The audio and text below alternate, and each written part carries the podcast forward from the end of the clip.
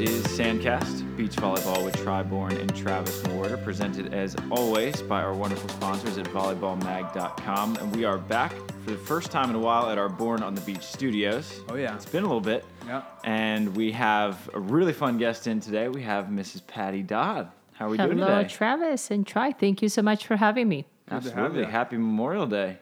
Well, Glad, That's glad, right. glad we could That's steal you on right. a holiday. That's probably why you got me here. No practice today. Yeah. And so with, with practice, I guess explain to our listeners what's keeping you busy. Um, so what practices are we talking about that you're running? Uh, yes, so I started a uh, beach volleyball club two and a half years ago. It's called MB Sand, stands for Manhattan Beach Sand Volleyball Club. We practice south of the Manhattan Beach Pier.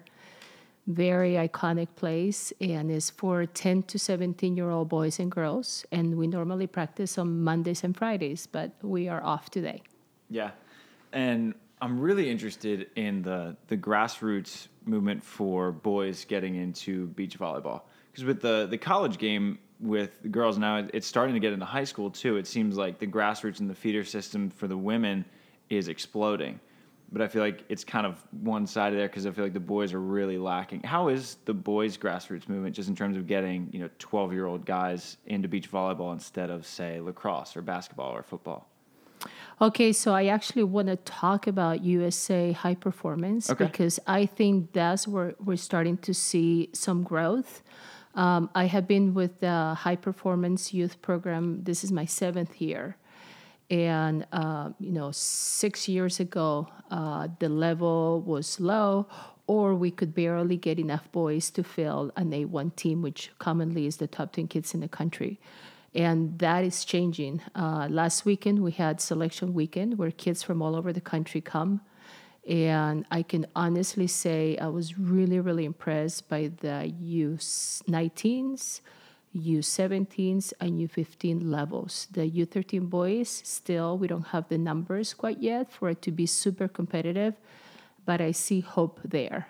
Now, as far as my club goes, uh, our population is about 90% girls, 10% boys. So it's something that, you know, I'm, I'm trying to push and, and ask uh, boys and families to send their kids to uh, practice. I actually just had a uh, Queen of the Beach scrimmage and King of the Beach scrimmage. So we had 16 boys of U4, U14 uh, age, and um, they had a blast. And this was uh, Saturday, so super fun.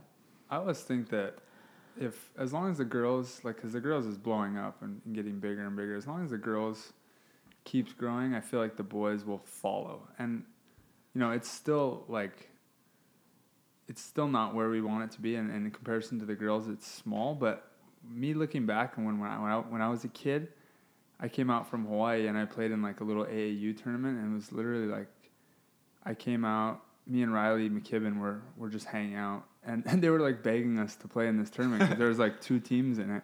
And so we came out and we played in it. And, uh, and then at the end of it, they called us like national U, U19 or U18 national champions. And like, it's still on my BVB, but we really like basically went in scrimmaged like two teams. Yeah. And uh, I don't think anyone, they all read it and think I was like some youth champion. but um, yeah, it's crazy. At least, at least it's growing from back then. And the national team program is fairly strong, right? Like there's some really good talent from what I hear on these young teams, even on the men's side or the boys' side. Oh yeah, yeah, yeah. We have uh, actually uh, there was a tournament in Cuba just uh, yesterday, and right. our women took second, and our uh, men. Uh, this is U19, and our ma- men took bronze. So um, definitely, you know, the numbers with the boys might not be really big like we would like them to be, but the quality of those few players is is really good. Nice. I need to start writing names down for future partners. Uh-huh. And that was uh, Timmy Brewster and Timmy- John Schwengel, right? Yes. Okay, yes, I uh-huh. I love those kids. Yeah. Because every AVP next, every CBVA, literally every tournament that I play in, they're always there. They're beach rats. Yeah, You look in the all the dictionary, they're, they're right there at the top of the list. Beach rats, like you, Travis. Yeah, and they're great players too. Yes. Like they're, I mean, they have the sweetest hands, and they're just like still waiting to grow and fill out a little bit. But once they do, like, I mean, they're taking thirds in Cuba. yeah, yeah. Partain brothers, super fun to watch. yeah. Yep.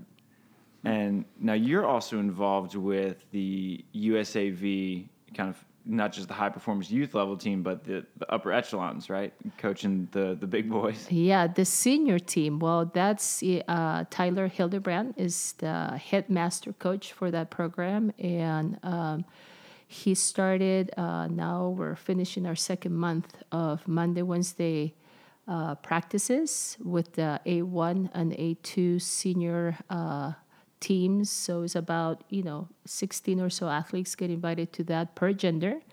Uh, I get to see Tri there on Mondays and Wednesdays, Yeah. and uh, we're having a really good time with this group. Uh, Tyler is innovative and creative with his practices. Is high high reps of a lot of out of system uh, touches that players normally don't get during a regular practice. So I think um, the players are enjoying it. I we see it with the numbers of of returnees to practice. Yeah, it's kind of blowing my mind when I go down because I've been in part of the system for years now, and it's you've always been on your own. It's never been like it was when I played indoor. I played a little bit on the indoor national team, um, but I show up today at practice, and there's we got Hayden out there, we got Reid Priddy out there, we got pretty much everyone. Uh, Nick Lucena was there. It's like our whole, almost our entire national team was there and, and bought into this system within a month or two of Tyler getting hired, which kind of blows my mind because I I was a little slow to buy in. Like, all right, like, are we really gonna all train together? We're kind of enemies, you know. We want to train against each other and um, not show each other all our skills. But uh, Hildebrand's got a good system going. He's got everyone bought in pretty early, and uh, he's trying to get us to to take that extra step that a lot of the European and Brazilian teams are taking. Um, and I think it's I think it's it's going to work out for the best for the U.S. national team.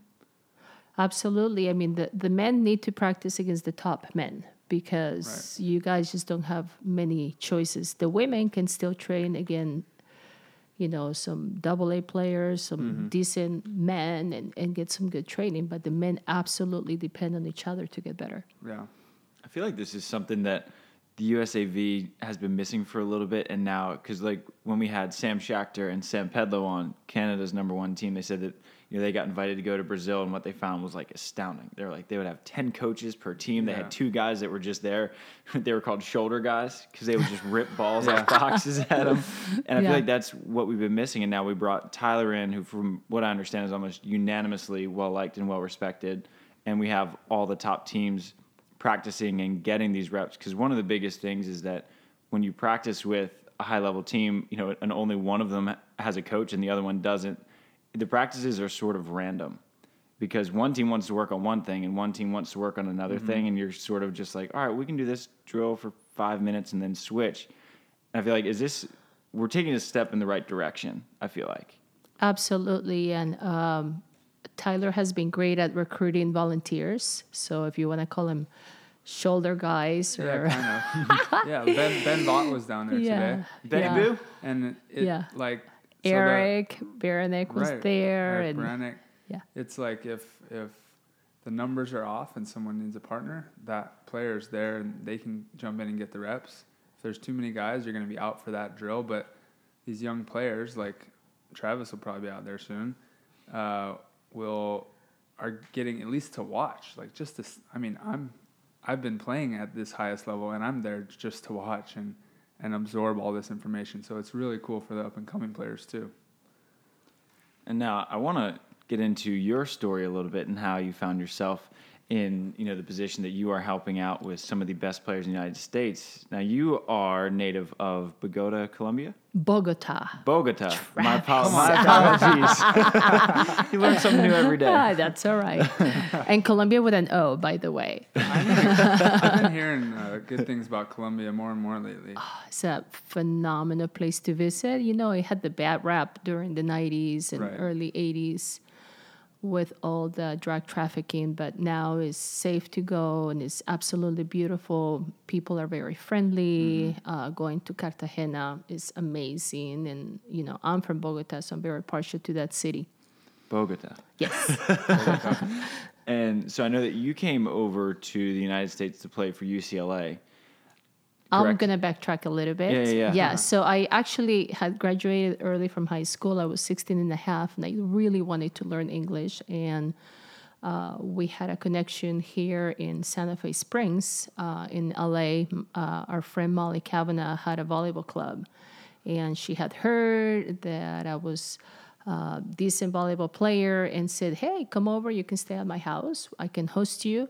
You play for my club, and you can stay here for six months and then go back home. So, um, I came, I played for her club. I got recruited um, by multiple schools, uh, almost went to USC. uh, but aside from marrying my husband, the best decision I ever made was going to uh, um, UCLA and loved my, my time there. My fifth year, I was assistant coach and we won the NCAAs, and I was hooked. I thought, wow, this coaching thing is definitely for me. So um, that's how it came about from Eng- learning English to getting uh, into UCLA. So you learned English on the fly when you moved here? yes, yes. That's so cool. Yeah, I started taking ESL classes at the like the community um, school, and it was a little too slow. So my friend um, that I was staying with, she was a high school teacher, and she spoke with other high school teachers that will allow me to sit in class, not for grades, but just to listen and get used to it, and got a couple old, old textbooks, and I would just translate every night, and I pretty much taught myself English, Oh, and I'm still learning.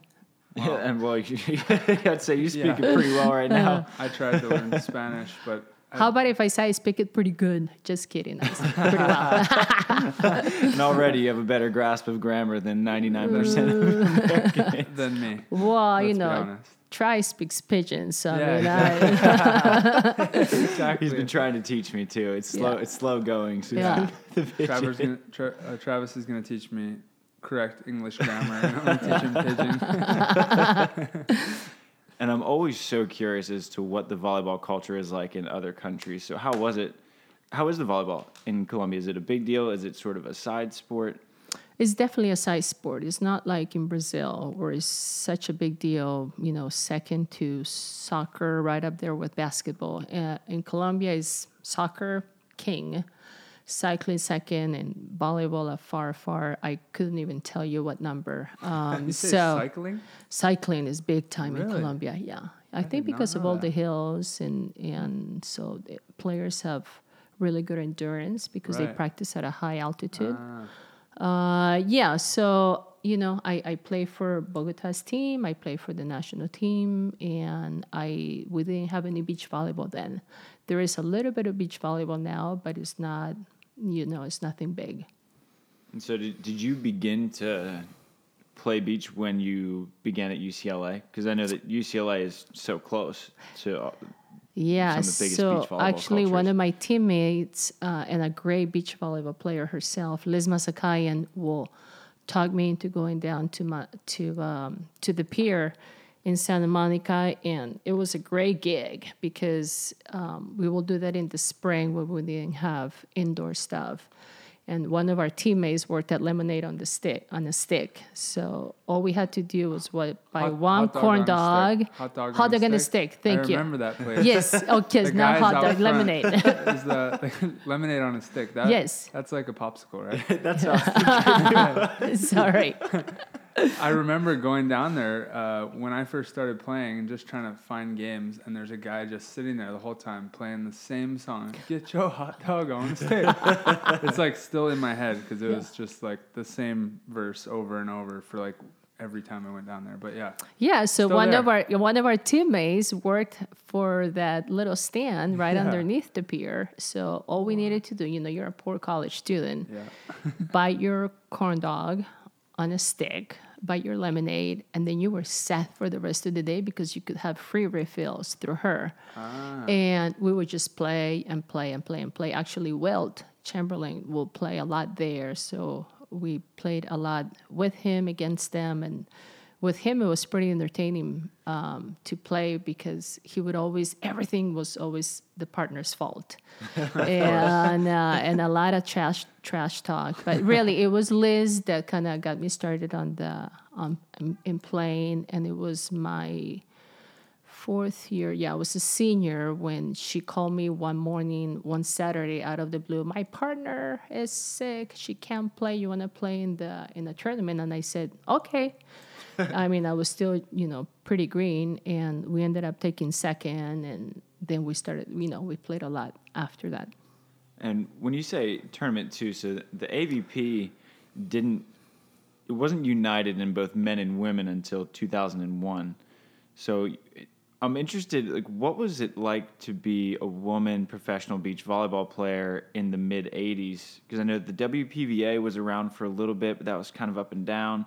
So what was what were your options like in terms of beach tournaments? So I played for the WPVA. I was on the board of directors for the WPVA, and then um, it was actually in the late '90s that the AVP started to invite women's teams, and they invited only eight for a while until it became officially, you know, just the home for both uh, for both the men and women uh, tour. There was definitely inequality in in uh, money, but you know that's the 80s and 90s for you. It's a different time for women uh, today. So now the price mine is equal.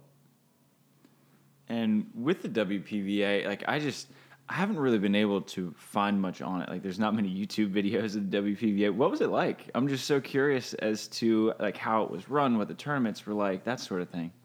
You know, we had a couple of really good sponsors, so there were some definitely some really good times there. Uh, Hilton Hotel was title sponsor, Coors Light was involved, and um, yeah, you know, the prize money was not as good as the AVP, but uh, the level of competition was uh, really good. Uh, I had a particularly good year in. Um, 89 with uh, Jackie Silva, who ended up winning uh, gold in 1996 in Atlanta, the first time Olympics, um, you know, had beach volleyball as a sport.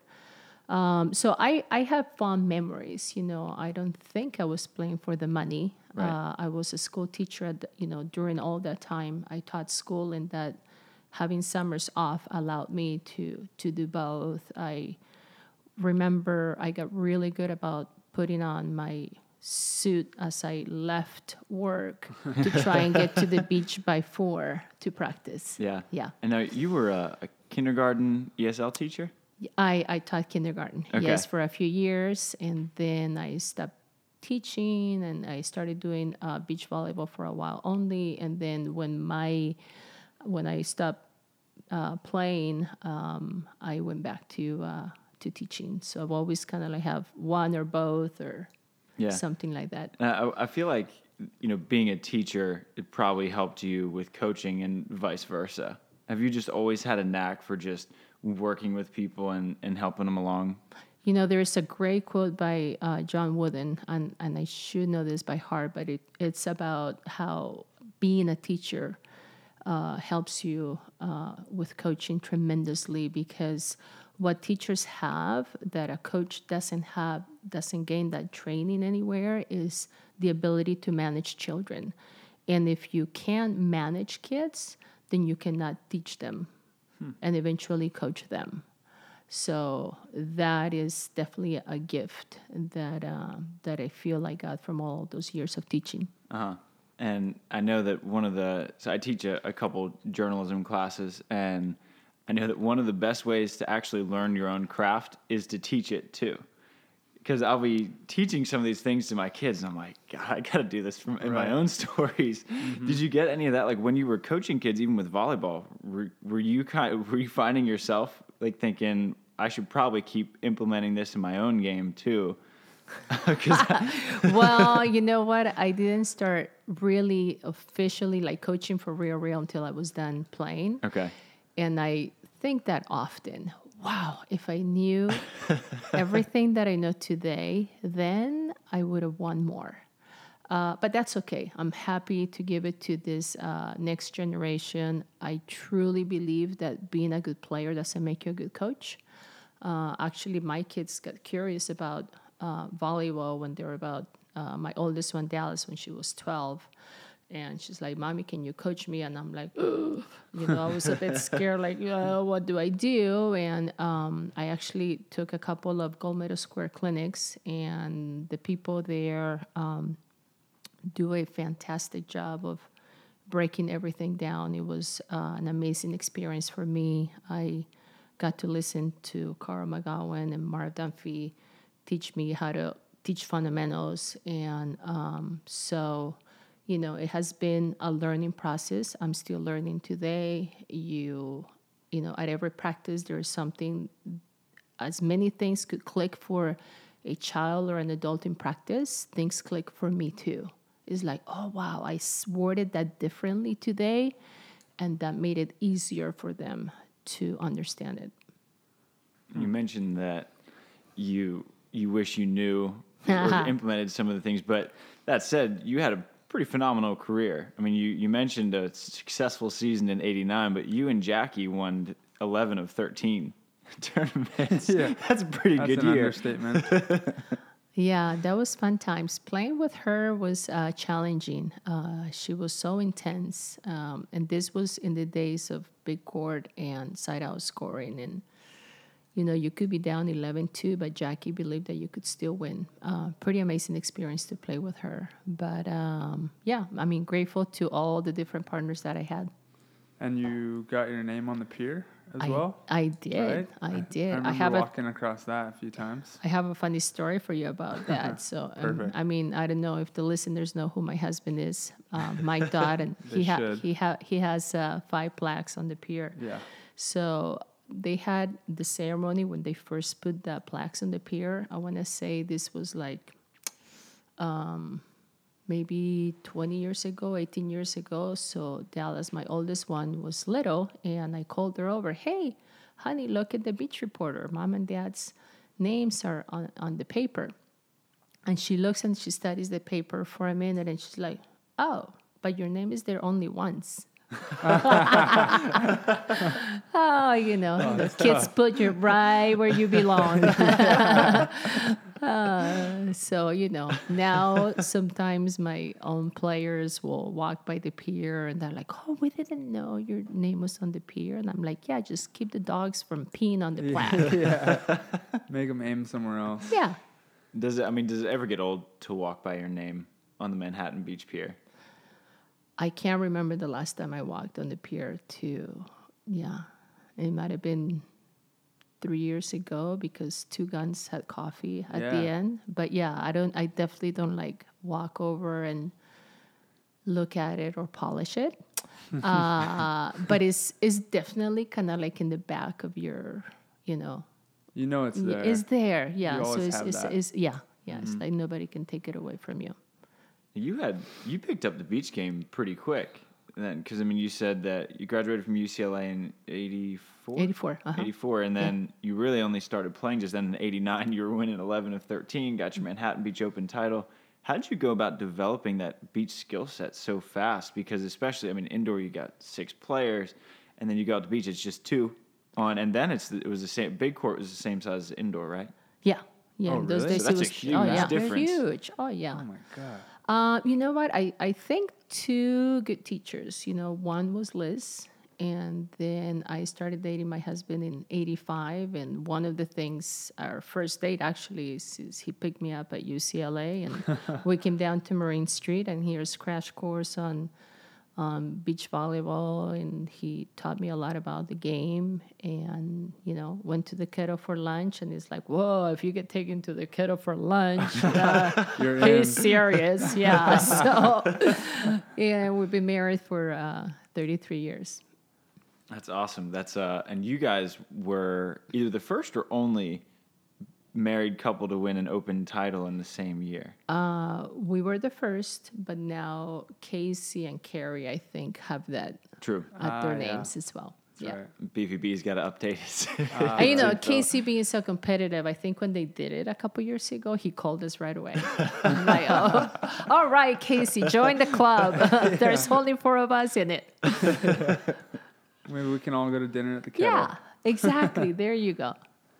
That's great though. And then, you know, in, in 96, so, you know, Mike wins a silver medal and your partner Jackie wins a gold medal. That was probably a pretty fun Olympics for you. Oh, it was super fun to watch. And, you know, it was, is one of those timing things the it all the beach volleyball all kind of came quickly to fruition with being an olympic sport and i just could not get my citizenship for the us in time so i couldn't play for colombia because we just didn't have a good enough team and um, so yeah i missed out a little bit on that but as a spectator um, you know dallas was uh, three and a half years old, and and we both got to witness just an amazing, amazing um, first uh, Olympics for beach volleyball. That was really, really special.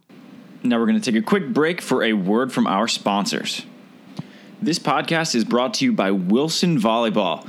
The AVP season is back, hallelujah, which means guess what? We are back to playing with Wilson volleyballs again. And the college girls plays with Wilson, and the CBVA plays with Wilson, the AVP plays with Wilson. There is a reason that all of the pros and those about to become pros play with Wilsons. All right, it is the best ball in the game. It is the one the pros use, and the one that you should use as well. And the good news is, is that you can get 20% off by using our discount code Wilson Sand. All right, and I'll say that one more time. You get 20% off by using our discount code Wilson Sand for 20% off of the best balls in the game. This podcast is also brought to you by Firefly Recovery. Listen, we're all athletes here for the most part, which means that we are all aching in some way or other or sore somewhere.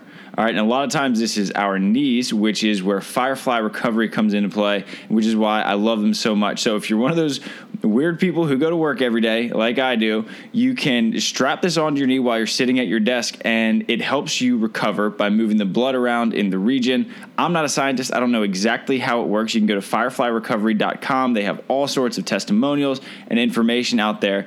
But what I just want to say is that it works. Like if you're traveling on a plane to an FIVB or a NORCECA or to AVP Austin or to AVP New York or Seattle or wherever it may be, use Firefly Recovery on the plane. It'll help you recover while you're sitting there on your plane ride, talking to people that you probably don't want to be talking to anyway.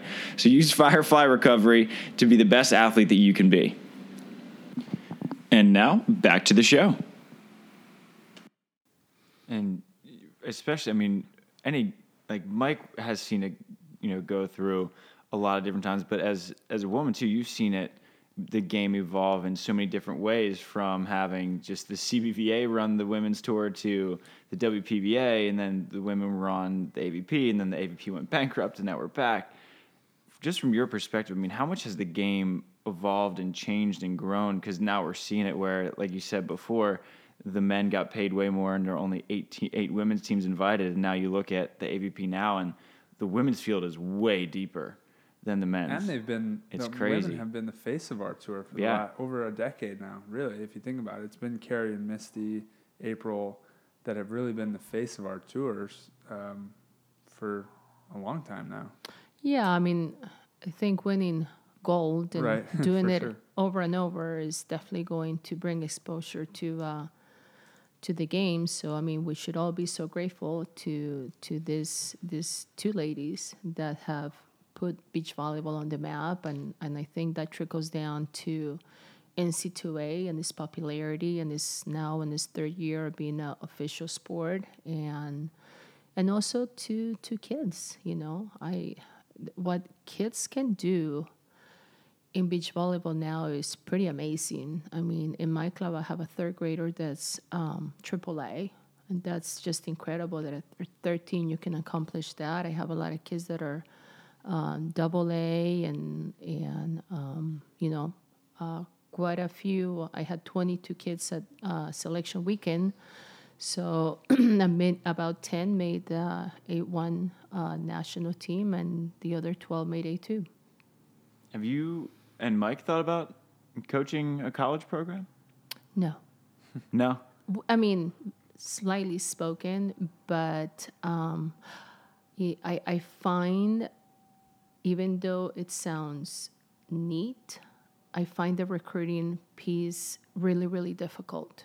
So I think, you know, with the club, I get to coach and teach and see the kids progress and get better and you know the the boys and girls gain so much confidence from learning and getting better at their craft.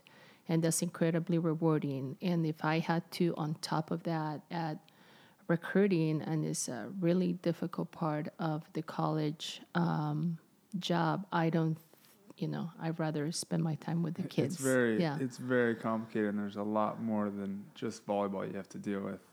You have to deal with NCAA violations and rules and all those sanctions that you have to avoid and yeah, it's you're you're almost running a business when you're yes not that you're not when you're running a club, but it's more customized to what you want to do. Yeah, and you could, as a college coach, you could be after 20 players and only get one or two. Right.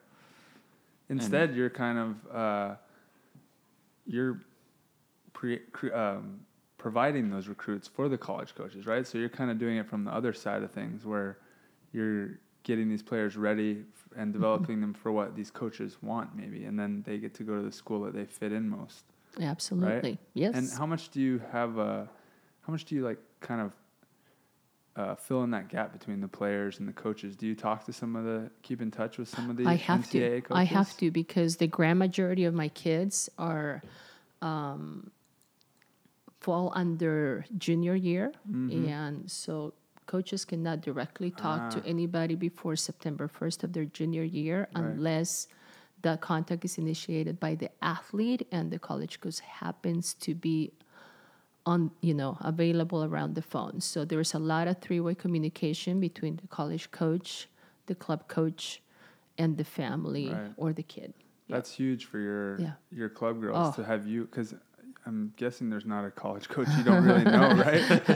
it, it helps it Between absolutely helps it absolutely helps because you know i ask the kids okay prepare your um, introduction letter and i have a template that they can go draw from and then upload some highlight video you know three to four minutes long college coaches don't want to watch much longer than that and I follow up that with a phone call because it's surprising how many don't get a response back. I think the college coaches might be overwhelmed.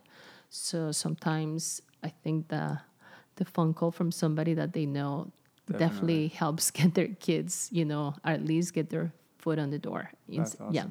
especially with a, a fairly reputable background as well. I feel like you're just being as good of a player as you were, and you know, with Mike too and his backing, because does he? I'm sure he helps you out a little bit with. Mike is actually my equipment manager. So his title is MB Sand Volleyball Club Equipment Manager. And I have another funny story for you. so uh, Mike mostly, you know, does that. He helps me set up the nets because we have our own very professional nets. Then you go- saw them yeah, today. on- Try at practice. Yeah. And uh, he helps me set them up, take them down, and you know, there's a little bit of heavy lifting. He thinks that that keeps him in shape, but anyways, I had to be absent from practice uh, some months ago, and I asked them to sub for me because I couldn't find um, a sub. And one of the 12 year olds arrives at practice uh, with her mother and says, "Oh no, Patty must be running out of coaches." The guy that sets up the nets is going to run practice. Oh, great. So, you know, guy. the mom just could not wait to call me because she knows Mike's background. And, you know, that's what 12 year olds can say. Right. So, yeah, yeah, the janitors is going to run practice. That's so awesome. Yeah, funny. I, I love seeing Mike driving around, and you guys have like a that golf cart kind of Yes, thing, right? He yes. throws his surfboard on top, roll up to practice, throw out a little dialogue to everyone, and then cruise back and go go up on his business. Yeah, yeah. And at the USA Mm-hmm. practices, sometimes he comes as his high. And um, I think he's, you know, well liked by just about everybody. Oh, M. Dizzle, he has so many Of course. nicknames. Yes. Un- Uncle Mike. um, I mean, his coaching background is pretty great too. He was coaching uh, Rosie and Gibb. I, I don't know the other teams he's coached along the way, but he's coached Rosie and Gibb through two Olympics. Yes, was it? so so two fifths of the Olympics, and then he also coached uh, Daniele Lupo Ah, and right. Paolo Nicolai, who took silver in Rio. Right. Not did not know under, that. yeah. Not Mike was not coaching them during Rio, but he Right. got them started a, a few years back. That's right. And did you go? Because you must have gone to Italy to go live there for a while to coach them. Did you go with him? During you- the summer. So the Ah, okay. girls and, and I, we uh, we went there for about a month and a half because he had to live in Italy for a while. Is that when? Did you learn Italian while you were there? I played professionally in Italy a year after Ah. UCLA, so I already knew how to speak Italian. Yeah, It's perfect. yeah, That must have been fun. super fun. The food is amazing, and yeah, good times. How was it? Well, I guess I kind of want to compare and contrast a little bit between. So, Italy, obviously, Daniele Lupo and, and Nicolai are really, really high level. They're Olympic silver medalists. How does the training in Italy differ, or is it this, or is it similar to USAV training? Well, Mike got them started, right? Yeah, He Mike got got them their program started. They came to us uh, from like January until April, and what, of what uh, year? 2011. Yeah, it was. It, yeah, I remember it was two years prior to the Olympics because Okay. Italy was trying to make a push towards London, Okay. and um, and when they came, they sent uh, a bunch of guys, and we were able to rent a house in Manhattan Beach and bikes, and they will come to practice. And actually, it was surprising that at first it seemed like that high rep work ethic of the American player was not in the Italian player, and there was a little bit of belly aching and all that. But slowly but surely, I think they began to understand what needed to be done to get to that level, and they bought into it. And um, you know, look at where those two are. Now we got to Uh, deal with them. yeah. Thanks a lot. and and one of one of the one of the players actually uh, Matteo Varnier became their coach and he was one of the players but kind of like the experienced player because Paolo and Lupo were babies when they came uh, and now he's their coach so I'm you know I know he adopted a lot of the stuff that they learned here Yeah. Lupo must have been really young because he's only, 19. what, 26, 27 now? yeah So, he, I mean, he was really a baby. Yeah. He was Timmy Brewster's age. Gosh. Yeah, Yeah. he's got like twice as much experience as I do, and I'm older than him. It's pretty Crazy, crazy. huh? Yeah. It's Yeah. wild to think about that. yeah. um, you've coached, you know, a wide variety of teams at a wide variety of levels. Do you tweak your approach, or is it? Could you coach a twelve-year-old girl almost the same way you would a Reid Priddy? Because it's just getting the reps. You know? Sometimes you're actually you're you pretty much do that every twice a week, right? yeah, I mean, it, it could all happen in the same days. Like normally on Mondays, I have USA senior practice, and then I have my club practice in the afternoon. So it's actually some things are the same, but uh, I guess it's the amount of feedback. You know, a 12 year old needs constant feedback on their platform, push the setting to the wind, shoulders to target, you know, call what you see for your partner, what are you reading, what are you, uh, you know, you're creeping in, wait for the set to happen. I mean, there's constantly this talk about so many details. Um, you know, I Reid Priddy at such a high level. There's not a lot that you can say to him. I mean, uh, this uh, last Wednesday, they're actually working on uh, option hitting and making it, you know, the pass wider to the setter, who could also be the attacker. And, you know, we had a little chat over things like that. But yeah, it's uh, the amount of talking that goes on in a practice with a 12 year old and a practice with the senior team is um, is like night and day. There's little feedback. What happens when you have a player who might need some feedback, who's a pretty high level player, Mm-hmm. but ego might be getting in the way? Because I know it, you know, once at a certain level, an athlete's egos they're they're up there. So as a coach, how do you handle that? You know, we've talked a lot about that at practice with we have a daily quote and I think the focus of a lot of the stuff that we're doing with the USA uh, national team is the growth mindset and being open to learning, being open to trying new things. Um, so, so far, I don't feel that that they're being resistant. Um, everybody seems pretty pretty polite, incredibly competitive. So Yeah, I think you. It seemed the vibe to me is is because I have a more of a player's perspective. Is like you guys have gone about it a really smart way. Is like you're providing supplemental work uh, on things that you see, and and people can, you know, if we're running an option, you guys are running certain plays that are are not normal. Like that's kind of what the practice is. It's not just like the standard stuff. The standard stuff is for every team to work on on their own exactly. what plays do you want to run in system but this is like these kind of practices are like challenging you in different ways that you haven't maybe seen before and letting you figure out ways to get yourself out of it. And then if you want feedback on it and, and if you watch other players do it you know you're kind of creating an environment for people to learn how to make their game better in, in certain situations rather than being like hey this is what we're teaching now. We're the us national team. We do it this way now which would Oh, make everyone I freak out think, and no yeah, would I think up. everybody will leave. Yes. So the attendance has been amazing, and like I said, the focus is more to more do a week. lot of stuff. Yes, to do a lot of stuff out of system and high reps. Mm-hmm. So in an hour and a half, these guys are pretty pretty wiped uh, because we can get three courts going with anywhere from four to six athletes per court, and we get volunteers there. Um, so I, I really am enjoying the energy that that we have at practice, and like I said, the guys have been pretty respectful of the approach, and um, some of them are definitely trying this these different things. Um, some of them, like I said, this option uh, white sets is it's a very um, highly is, is is high skill it takes to do that, and you have to do it over and over and over to get it down right. But you know the rest of the world is doing it, and they're good at it, so we should be good at it too. Yeah, a few years ago, like I would, I remember I did a, a fake jump set, Mm-hmm. set hiding with no one up, and it was I put it up on internet, and it was like everyone thought it was really cool, you know. But now I feel like if I post that, it's like been done so many times. That's like in Yeah, in yeah, system now, yeah, you know. So many teams are doing it now.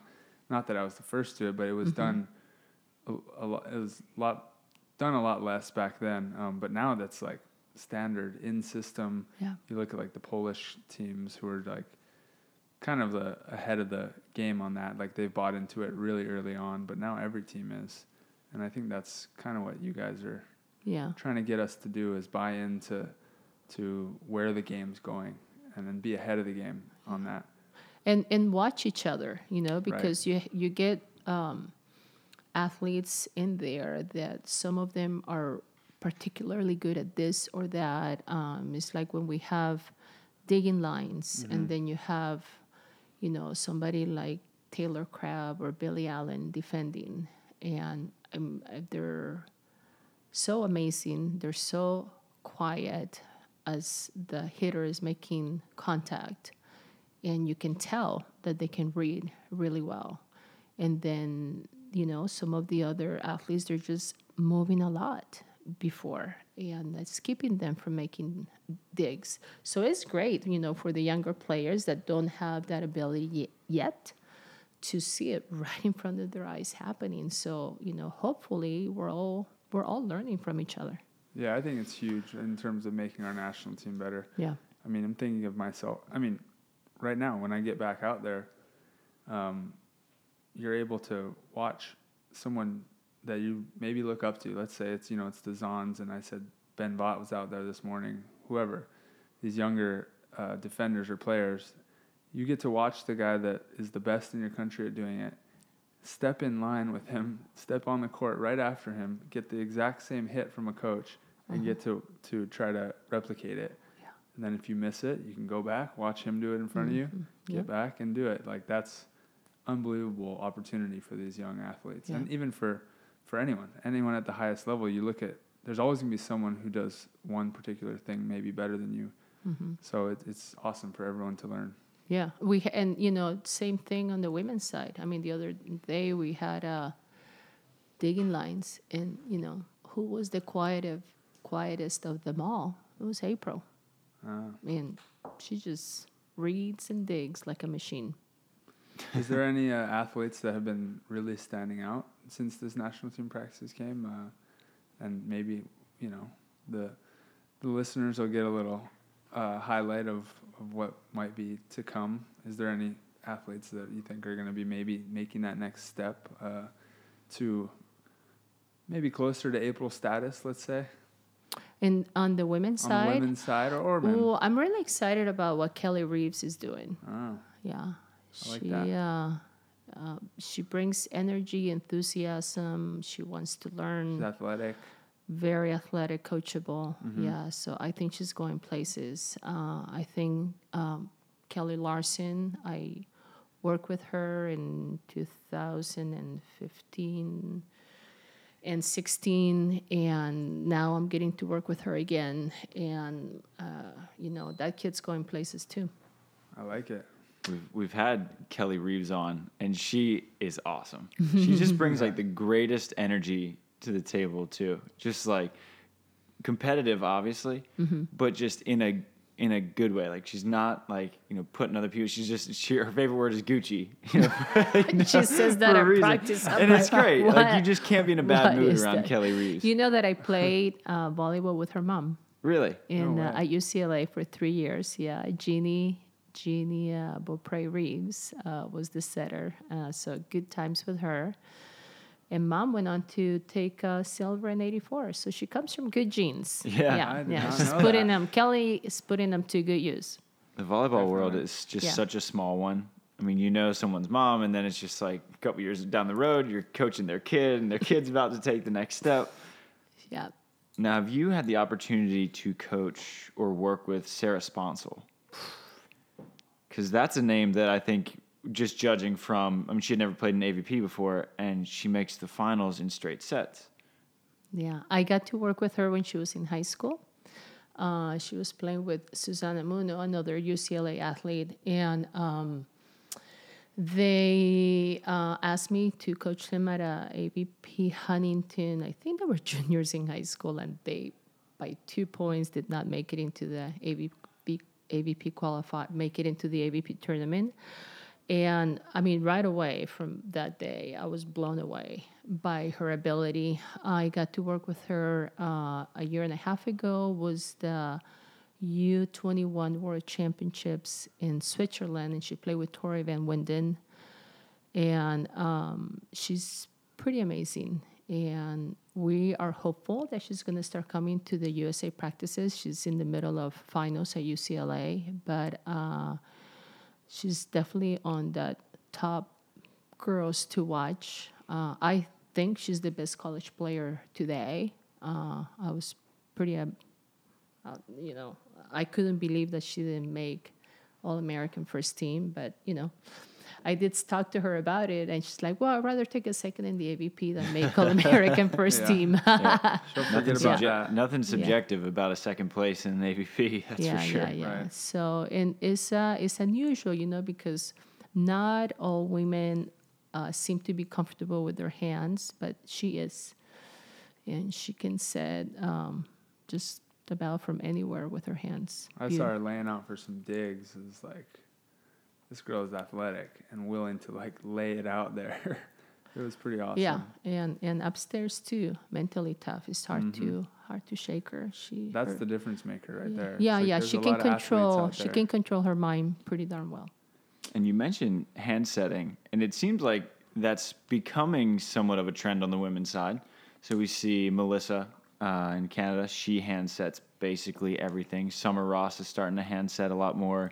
Kelly Claes is hand setting. Sarah is hand setting everything. I think Sarah Hughes is starting to put her hands on a, a little bit more.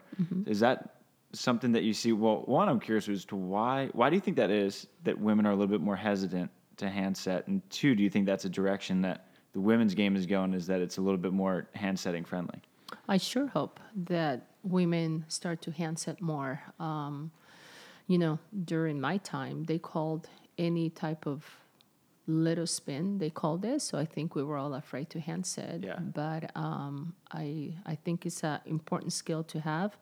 However not abandoning the bump setting either because you know when it gets really windy or or if, if it rains you're going to need your, your bump sets as well. But um, at the club you know with anywhere from my 10 to 17 year olds we teach hand setting for sure Anyone who's seen me bump set knows why I hand set everything.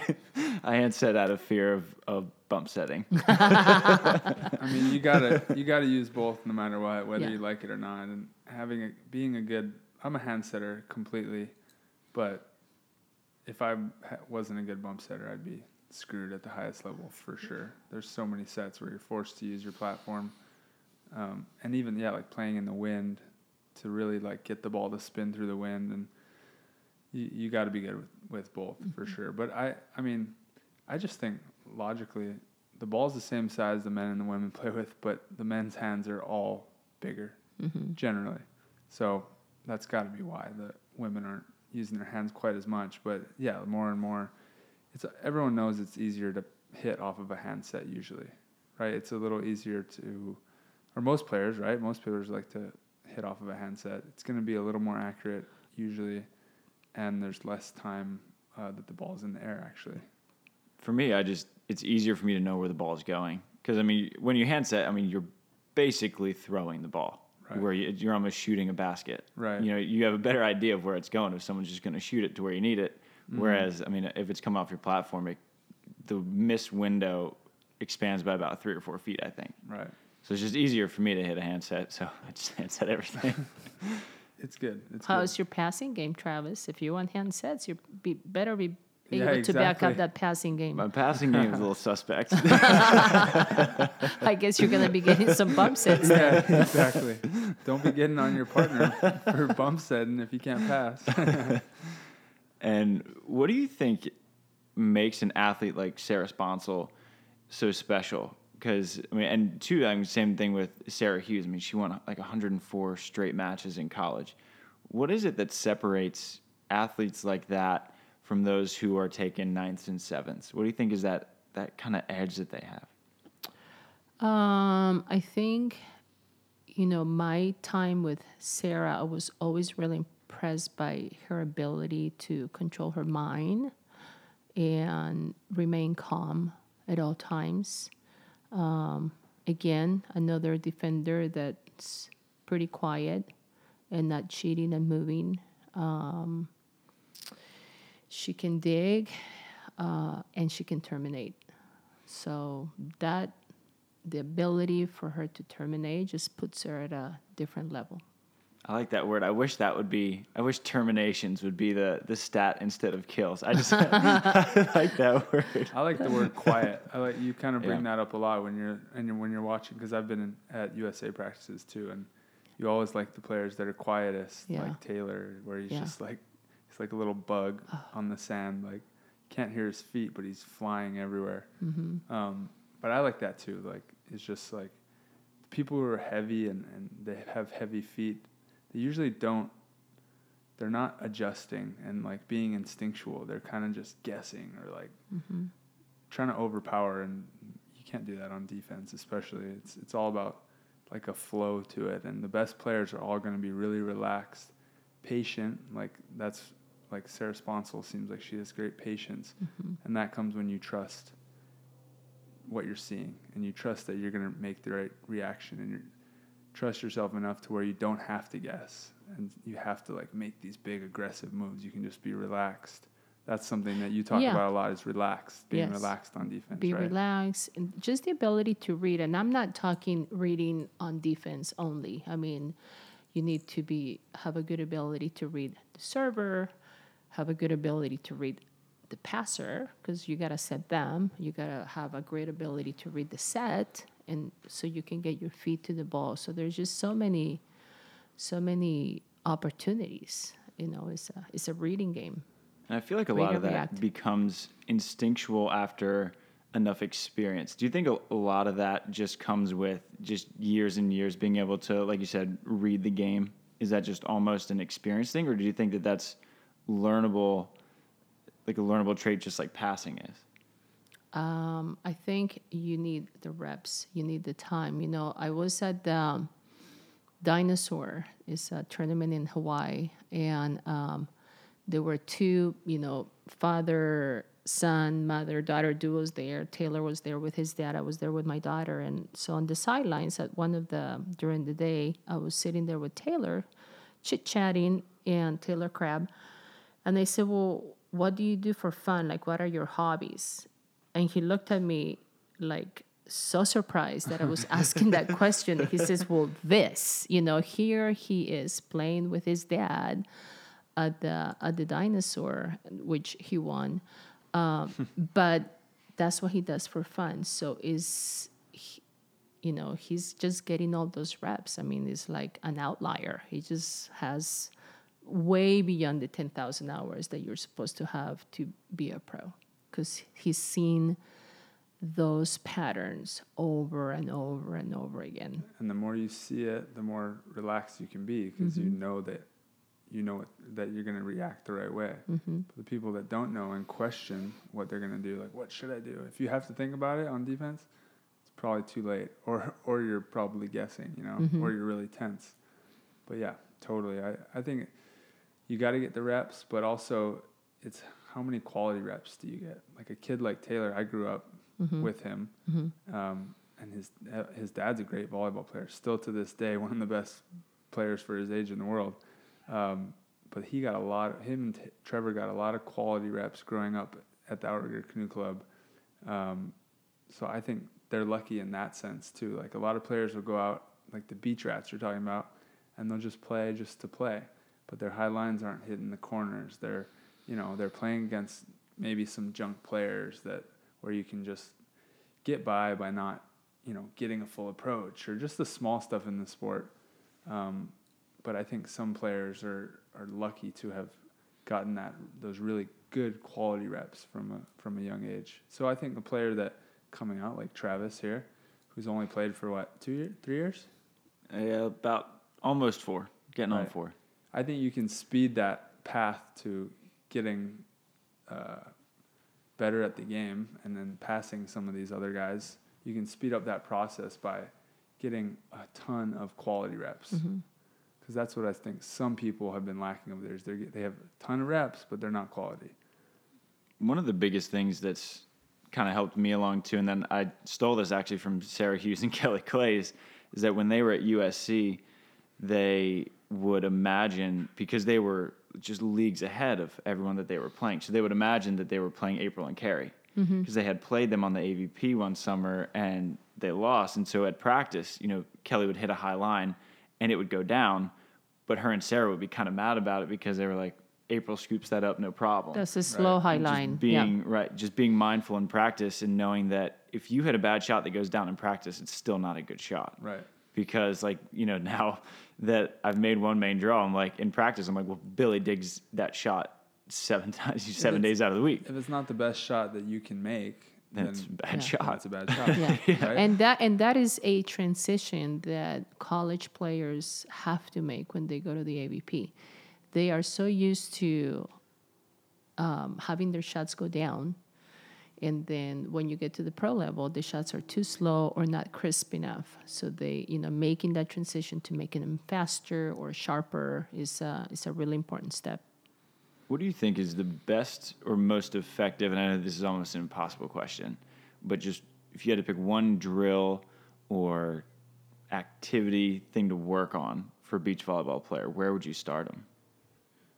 Serving and passing. Serving and Any passing. combination of that. It if you're yeah, to that. if you're good at the first touch on offense, you know, if your if your passing is good, you're gonna have vision. If you can pass on your half of the court, you're gonna have vision. And on serving, if you're really good with your serve, it's gonna make your defense a little bit easier, because that's a lot harder to do. That's been Yeah. Reid's thing this offseason. He says the the your best defense is a good serve. He says if Phil Absolutely. Dalhausser's in system, then just go walk back into serve receive basically. yeah. True. Sometimes we actually would, because we trust our defense and what we're gonna show and take away, that we would actually give like almost like free ball serves uh, to teams. But that's knowing that this particular player is going to come in and barrel, you know, uh, his tendency. He's going to go to his tendency when he has this certain perfect pass and everything's in system for them. Um, but yeah, I agree. But sometimes, sometimes we give them a freebie and then bait them into doing what we want them to do. And I know that you do have a, a busy schedule, so I want to make sure that we, we cover everything that you want to chat about. Is there anything that you wanted to bring up or talk about today uh, that we might have missed so far? No, well, um, I just, you know, I'm really enjoying uh, MB Sand, the volleyball club. It, it brings me Im- immense joy to see the kids develop their game and and make friendships and different partners. It's such a healthy environment to be uh, doing beach volleyball. I have coached uh, indoors, and I knew that when I uh, I wanted to have a volleyball club that it needed to be beach because it's impossible to make 12 fam- families happy. Right. and so I love that about beach volleyball that the kids need to be great at all the skills. That if you want to play, you sign up for a tournament. There is no bench. There are no coaches uh, barking or making them run. Well, at least in my club, we don't run suicides um, because you know they're being motivated by success, and it just um, it just brings me a lot of joy to do it. Now, is it? Do you guys do clinics as well, or or is it like um, just like standard club? Like you have to be a part of the club, and you guys play in tournaments together and wear your shirts, or is it? Good question. Yeah. So MB Sand is pay as you go. So okay. I, you know, from being a parent myself, that's what I would have wanted as a parent to because a lot of the kids are playing indoors and beach, and indoors is such a long term commitment about nine months, three days a week, uh, usually to tournaments a month. Uh, some of the tournaments can be two, three day tournaments, travel tournaments. I wanted something where they could come and go mm-hmm. um, without feeling tied down. And so, you know, MB Sand is pay as you go. Uh, so you can come once a week, twice a week, two times a month, and then the kids sign up for tournaments on their own. There's only one tournament a year called the BVCA, Beach Volleyball Clubs of America. It's a really big deal where you participate for your club. So then, you know, we select our own teams and then go represent MB Sand, and we have to be in uniform. But otherwise, uh, it's a very autonomous sport. And I think that's why the kids like it. They are in charge of their schedule, the families have a lot of freedom of um, creating, you know, a calendar for their kids that fits in with the whole family.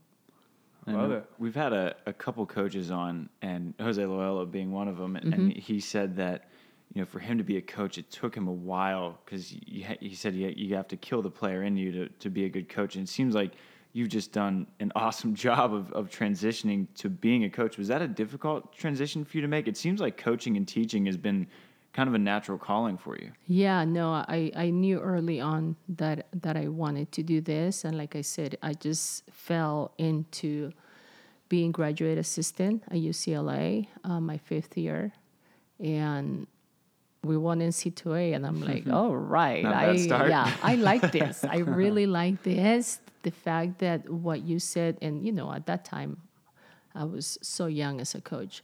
But the fact that what you said had some effect on the player or the play or the outcome, or that the fact that Andy Banachowski had the generosity to include me in practice uh, planning, um, I, like I said, I was hooked. But it took me a while to get to that coaching part because I was doing my playing part and my mother part. Mm-hmm. And you still are hooked. It's easy to see your passion. It's great. Yes. Yeah, it's cool to see all how many. You know, there's not that many people, but people like you who are really impacting the sport. You and Mike, um, in a lot of different ways, like you were just talking about. But I mean, that's kind of what we're trying to do here is, is collect the knowledge from people like you and, and get it out to the fans and everybody so they can share and we can kind of grow the sport that way. So we appreciate you coming on for that. Definitely. Thank you so much. And we like and, to go ahead. And I would love for all families and and um, kids out there that are playing beach volleyball is a great complement to your indoor game So Yep, hopefully, I- if you're being told otherwise, trust us. That is a really good complement to your indoor game. I, I second that 100%. That's how I my my indoor game developed based off my beach game 100% growing up.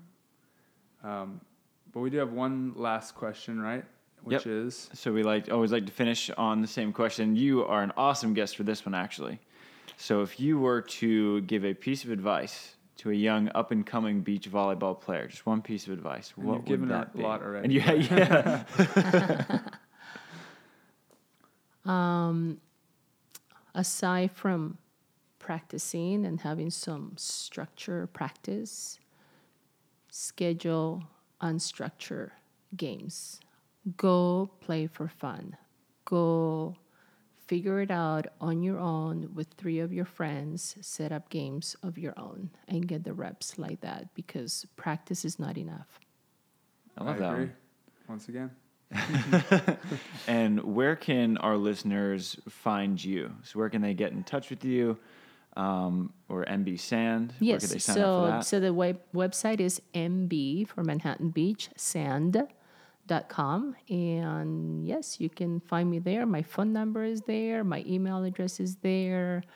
You know, whether you are a player, whether you are a coach, uh, I'm always happy and I welcome coaches all the time to my practices. I'm happy to share. There's no secret potion to this. uh, you know, it just sharing the love and spread spread the knowledge of the game.